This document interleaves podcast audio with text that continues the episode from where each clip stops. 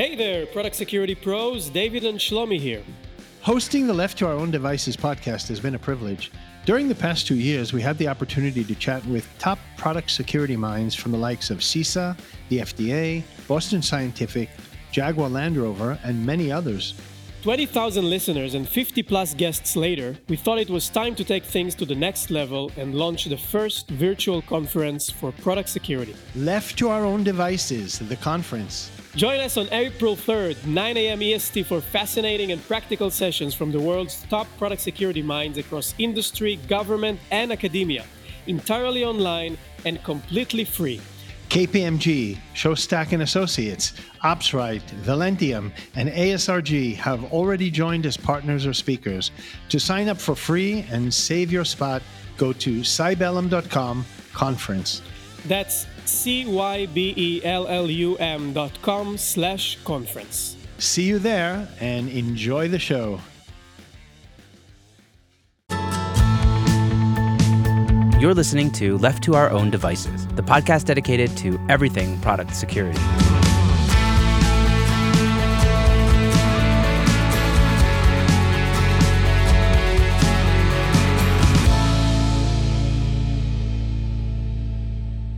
So, our guest today is Eystein Stenberg. He's the co founder and CTO at Northern.tech, the company behind products such as CFEngine and Mender.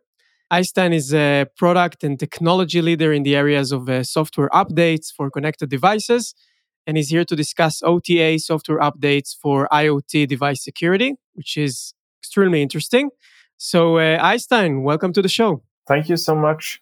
So maybe you can start by telling us a little bit about yourself and how you found your way into the OTA and, and cybersecurity world. Sure, of course. Uh, so I started working on a project called CF Engine. Um, maybe some of you heard about it if uh, you work uh, IT or system administration. And uh, um, I started there around 2000. It focuses on automation of cloud infrastructure and security compliance. So basically, if you were to you had a thousand servers you needed to manage and you needed to install a web service there and configure it to listen to only certain interfaces, for example, and add users to the server, uh, that were kind of uh, bread and butter use cases uh, for CF Engine and still is. And uh, although uh, CFEngine was uh, focused on cloud and server infrastructure, we gradually started to get uh, customers from IoT. So, for example, uh, there was one customer uh, providing payment terminals or manufacturing payment terminals, I should say.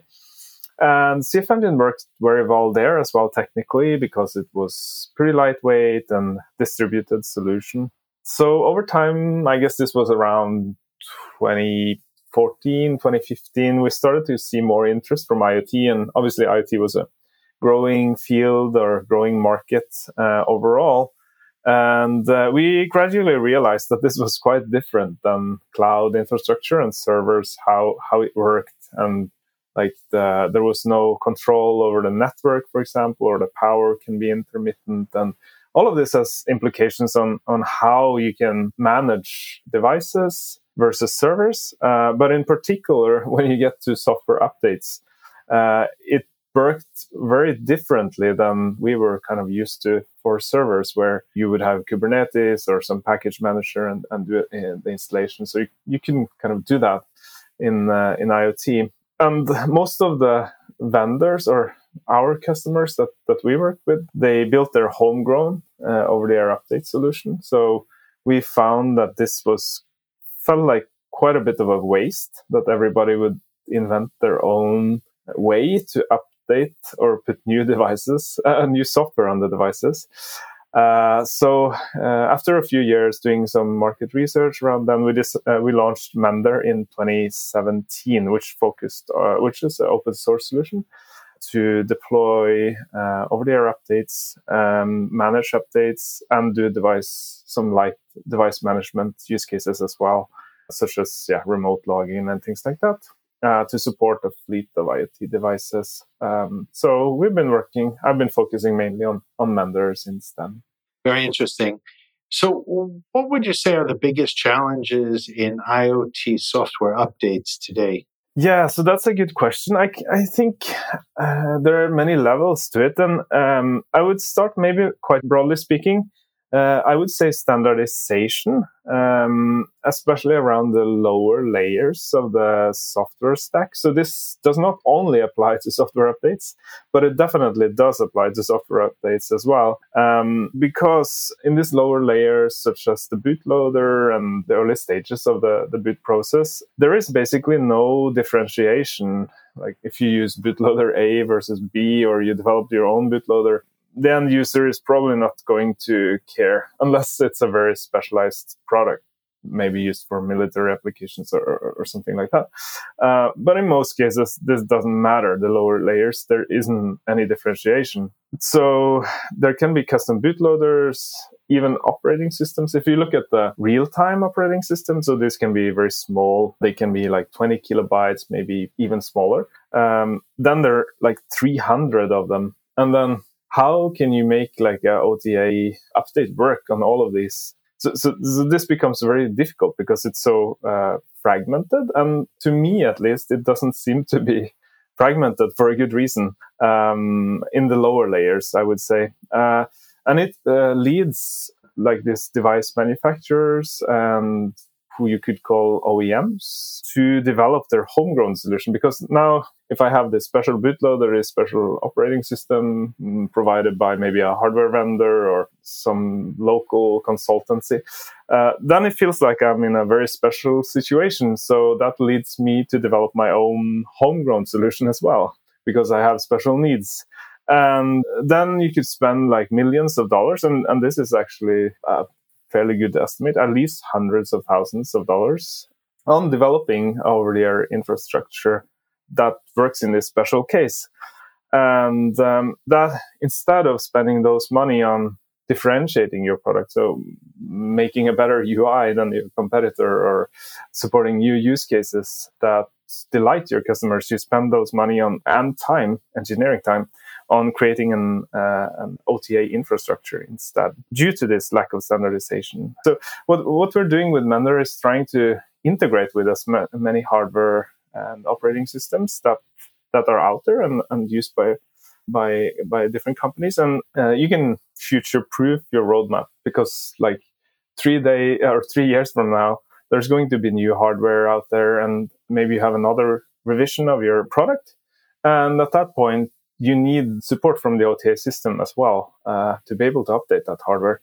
Uh, so we, we try to ensure that we support this variety of hardware bootloaders, operating systems that are out there so that you don't have to do that on your own, basically. And also ensuring that there is no lock-in. So, so it's open core solution. Uh, so I spoke a little bit about Mender, but in, in overall, uh, I would say like standardization, the lower levels, people uh, going into homegrown solutions and also lock-in like or at least fears of lock-in and vendors trying to create lock-in and specialized solution. Those can be some of the key challenges for implementing uh, software updates and, and not spending a crazy amount of time and money on it.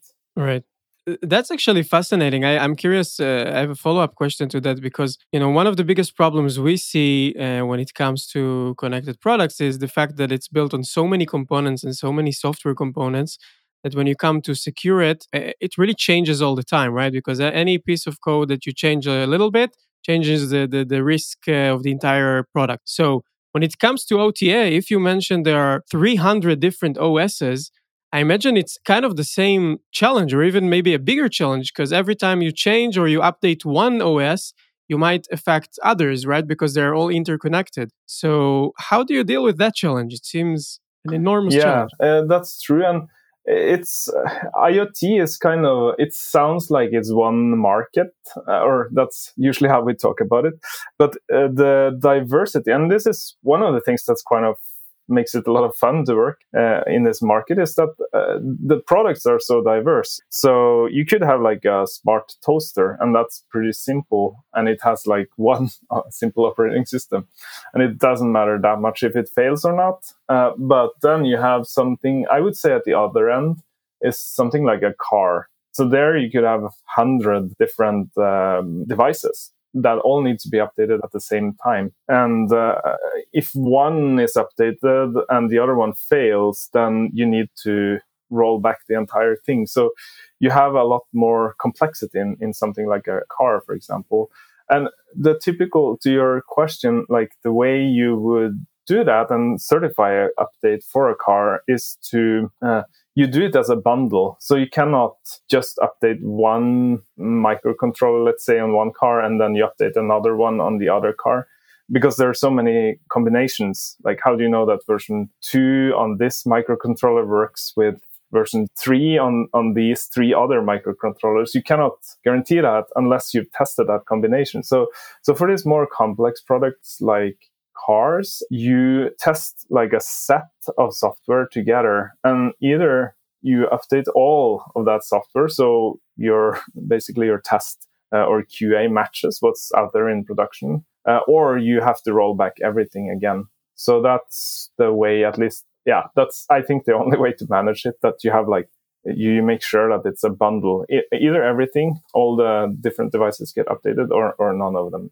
So I have a question on that. Let's say that we're 10 years from now and we have autonomous vehicles out on the road, if we're talking about uh, cars, and we have a log4j type situation come up where there have to be the upgrades done.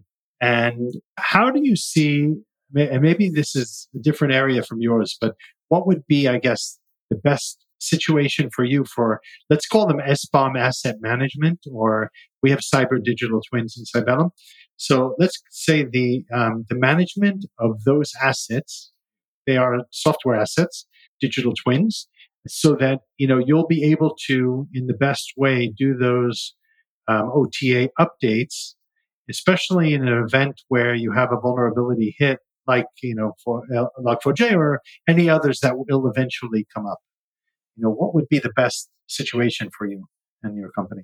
Again, it comes back a little bit to standardization. So it would be nice if we could know, for example, what software components are in, um, yeah, to your point about SBOMs, uh, which software components are in an update, like from it was developed until it's deployed, and, and we could all parse that uh, I think there are some standards coming for that now, uh, and they are.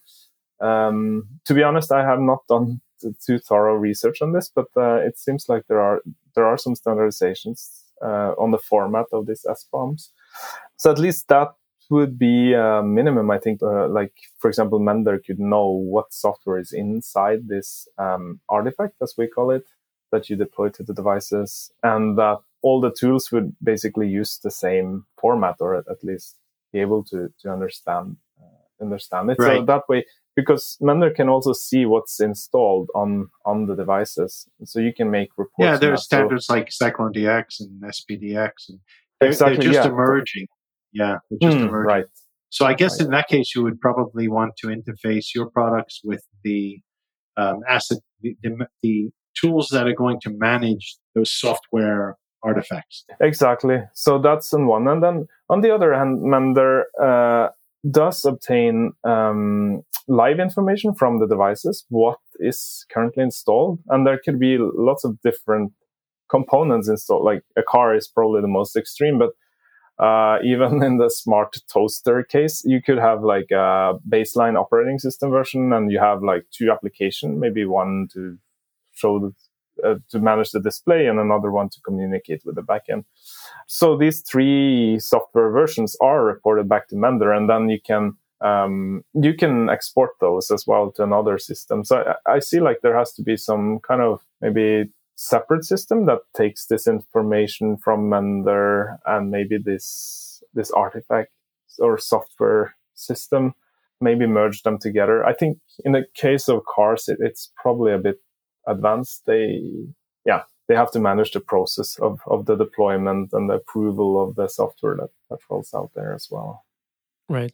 Got it.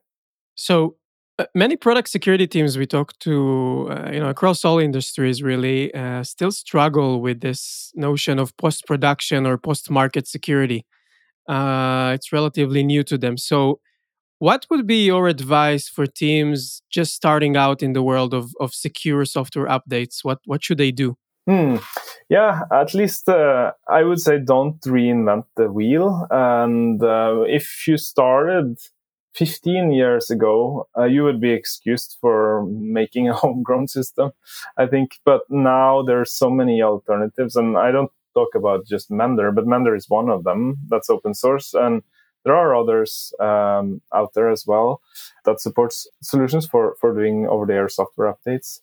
And one uh, risk or pitfall is that it feels so simple, right? How difficult can it be to update a device?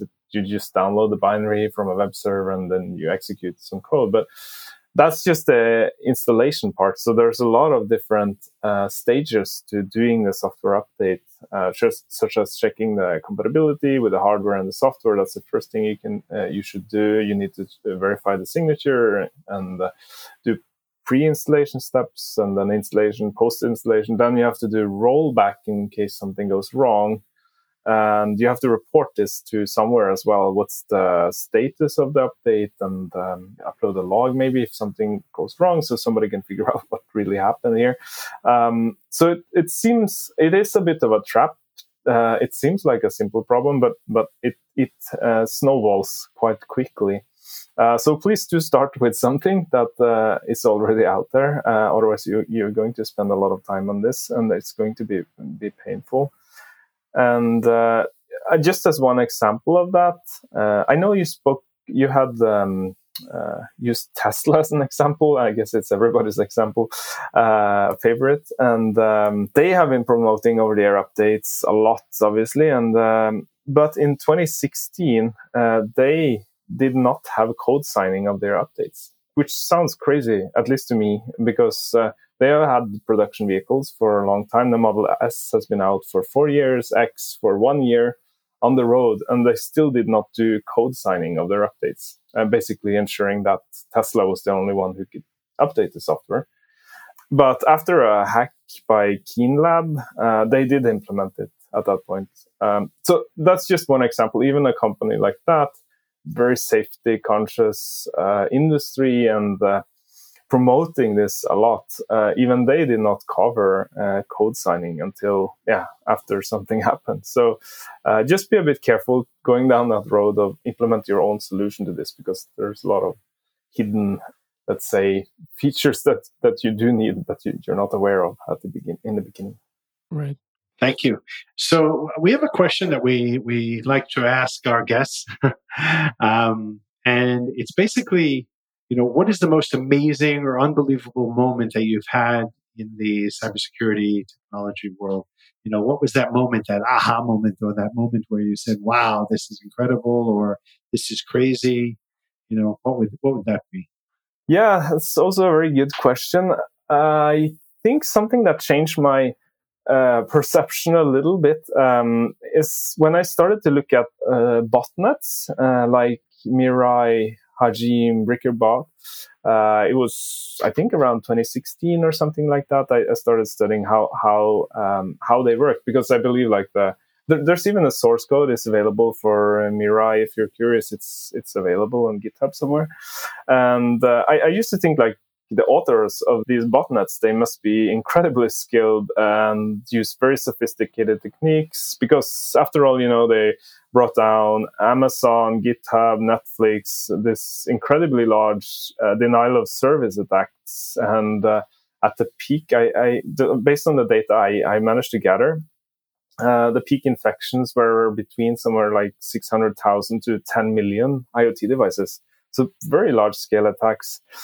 But then, after I started looking out how they worked, uh, it uh, I found that the, they basically they were very basic. They just did first they did a network scan, and then they tried a Telnet login, and they looped through like 60, 60 different passwords and users. So that's the basic functionality. They had like some ways to make this a lot scalable, and uh, and that was yeah obviously a, a technical challenge, but uh, but it was just a brute force attacks with uh, with 60 uh, hard coded usernames and passwords.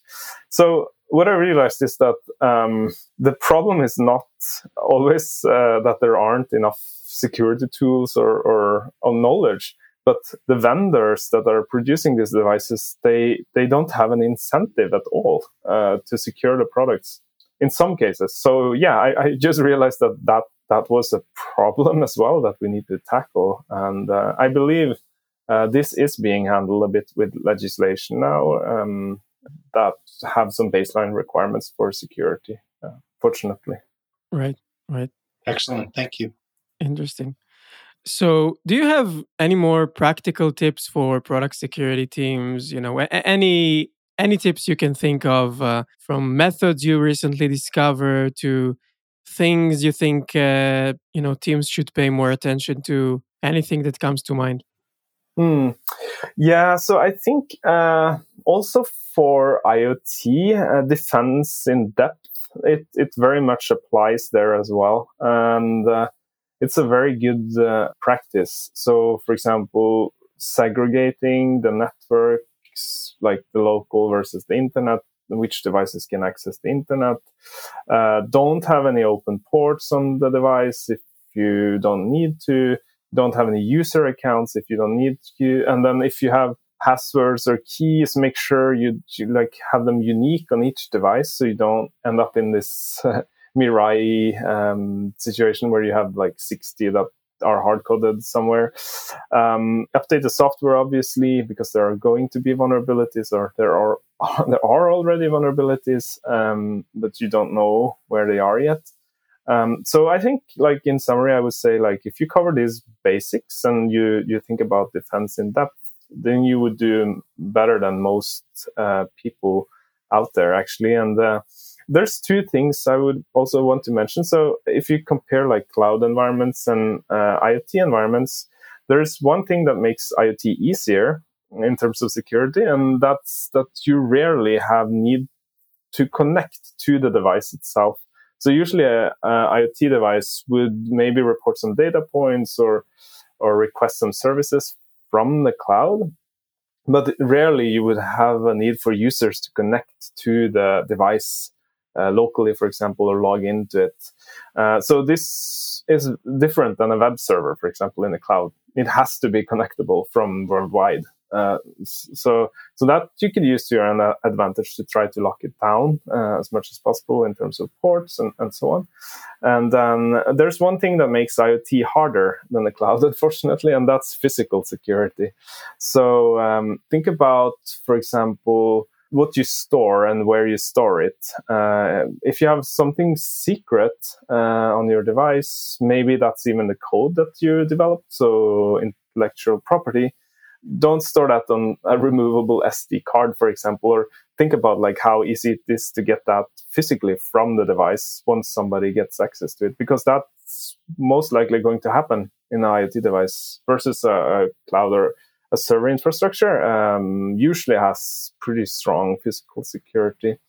Uh, so, so there's all, all, all this kind of technologies you could use also to improve the physical security of the device. So hardware security, um, and uh, uh, yeah, TPMs, hardware security modules, things like that. But it's an area you have to unfortunately uh, care about in addition to um, to all the, the, the attack vectors that you have in, in the cloud environment. Great.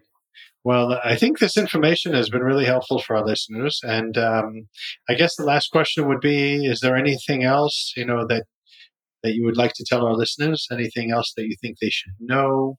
You know, some last final words that you might have for them. Yeah, sure. So I think you had a good set of questions here, and we covered most of what I can think of. But um, I would like to also share a little bit about how we can help as a company and maybe with our products.